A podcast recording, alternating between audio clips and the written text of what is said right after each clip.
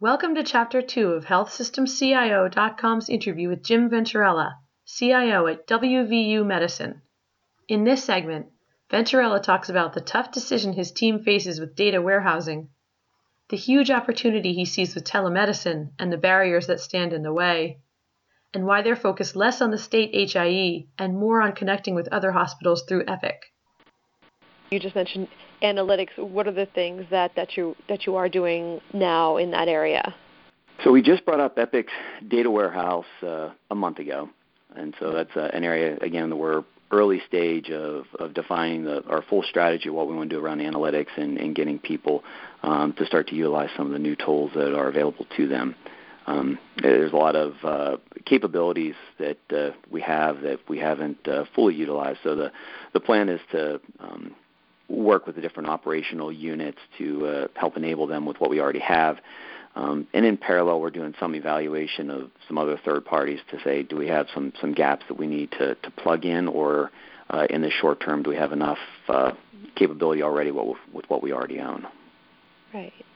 Okay. So this is still pretty pretty new in the game as far as having that that particular data warehouse. But I imagine that um, you know once once more of these things are figured out, it'll be a matter of um, the the users being able to kind of play around with it more and uh, see what they can do.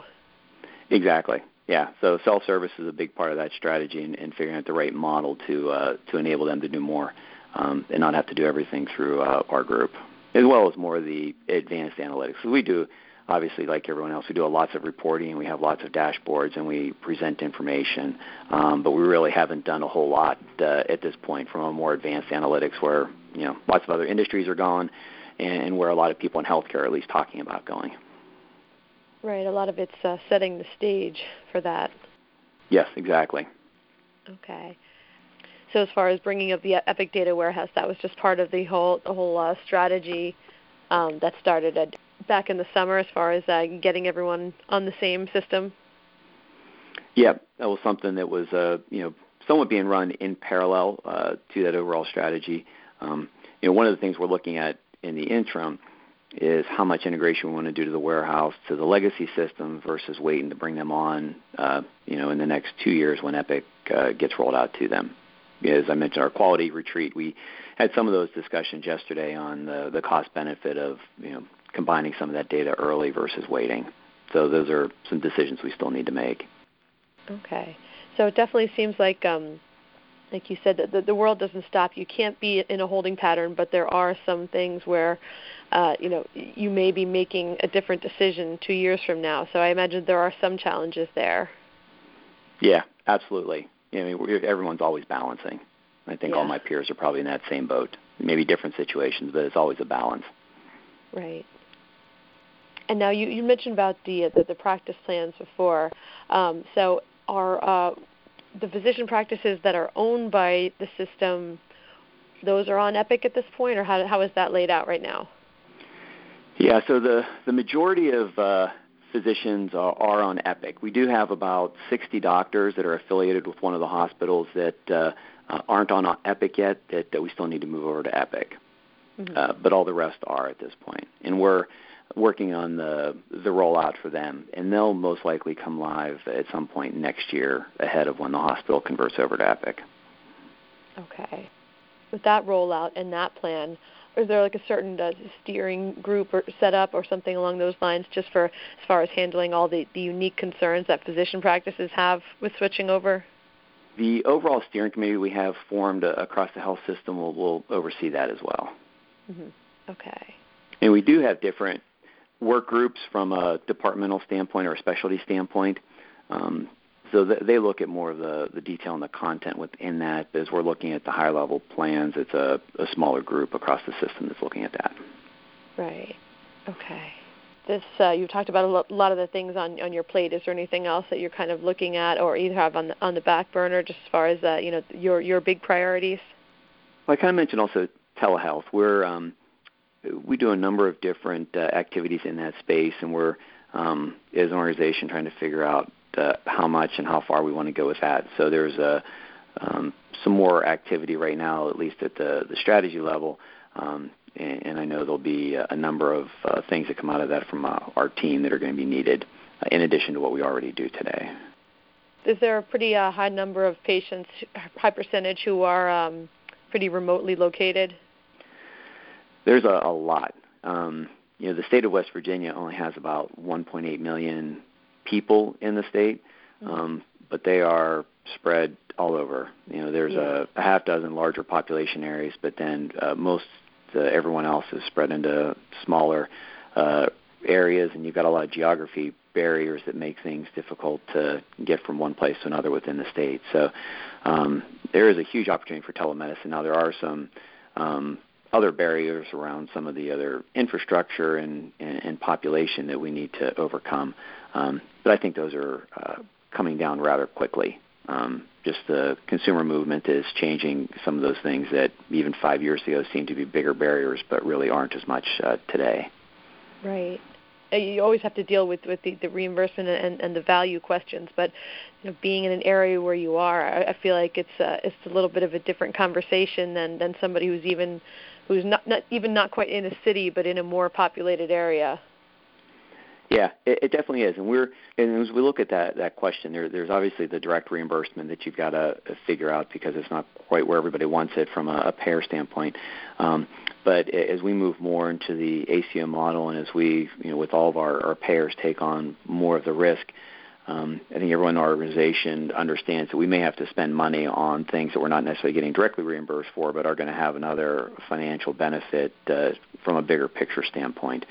Um, and I think telemedicine fits into that category of understanding where we want to s- spend the money and invest the dollars. Um, it may not get that direct benefit when we spend it, but we'll get the longer term benefit. Uh, you know, the patient will get the benefit, and we'll get the benefit overall as well. Right. Okay.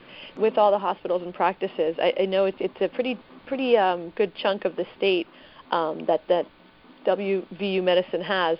But then, as far as uh, other health systems, um, what kind of uh, data exchanges are you doing? So the state itself has an HIE that is set up that we've been a member of for uh, several years now. So the uh, exact number of uh, hospitals within the state that are connected, but a fair number of them are connected uh, within there. So uh, we are exchanging data with those hospitals, and um, we've also got a significant exchange of data with other Epic clients uh, through the Care Everywhere platform. Right it was interesting some of the, the findings that, that came out in, in the KLAS report were really talking about some of the uh, the EHRs, HIEs being really the, the the better value proposition, and uh, I don't think it was that surprising for a lot of people to see that. No, it wasn't. When if you look at our numbers, we're um, I think this year through the state HIE, um, we'll probably send and receive about 8,000 uh, documents back and forth. In our direct Epic to Epic exchange is like over 300,000. So oh, wow. you know it's materially different on you know what's being exchanged back and forth between Epic to Epic and you know Epic to everything else through the uh, West Virginia HIE. Right. Wow, that's a pretty big difference. Yeah, I was when we first got the reports. Uh, I was kind of shocked and had to ask my team if the the data was was right for some of them, but uh, uh, it is. Now some of those are you know we've got um, in close proximity to another um, health system that, that has Epic, there's some automatic uh, queries are set up, and so the numbers are a lot higher, and they're not all individual doctors making a, a one-off query. Um, but it's uh, for you know patients of ours, so you know it's uh, there. There's a direct need to potentially have the data. Right, right. Okay.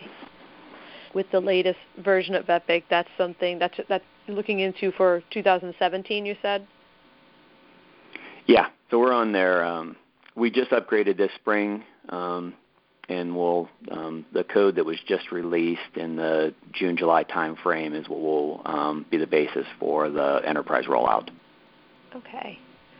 Um, you, you you mentioned before about kind of what what uh, what you knew you were walking into when you came to the organization, and um, you know that that's an interesting thing to me. And is that you said that was really kind of a big draw for you as far as making that leap?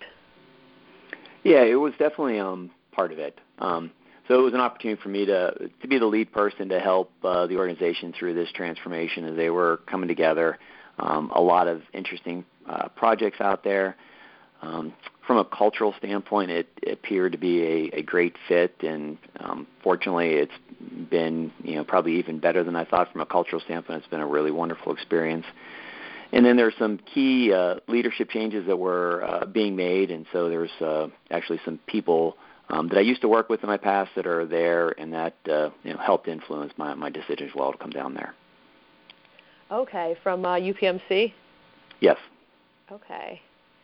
Yeah, that's always a nice thing to be able to work with people who you really enjoyed working with. Nice. Yeah, yeah, it, it, it's been really nice. Okay. Did you did you have reservations about uh, taking on this type type of transformation? Even though it's exciting, I'm sure that maybe there are some uh, maybe a little bit of hesitation or just uh, a lot of thinking about how to approach it. Well, I, actually, I I didn't have a whole lot of reservation from uh, from that standpoint. Um, I did think that they were further along on the integra- integration path than they actually were, um, and that may have been just my you know read through the the process of you know interviewing. Um, but once I got there, I realized there was more work to do, um, not just in the IT area, but in all areas uh, from an integration standpoint. But that's uh, it's been moving really quickly, as I said earlier. That uh, just the last eight months, seeing where the organization was then in March to where they are now is materially different. So it's been exciting to be a part of that. Thank you for listening to this podcast from healthsystemcio.com. To hear other podcasts, visit our website or subscribe to our account in iTunes at healthsystemcio.com backslash podcast.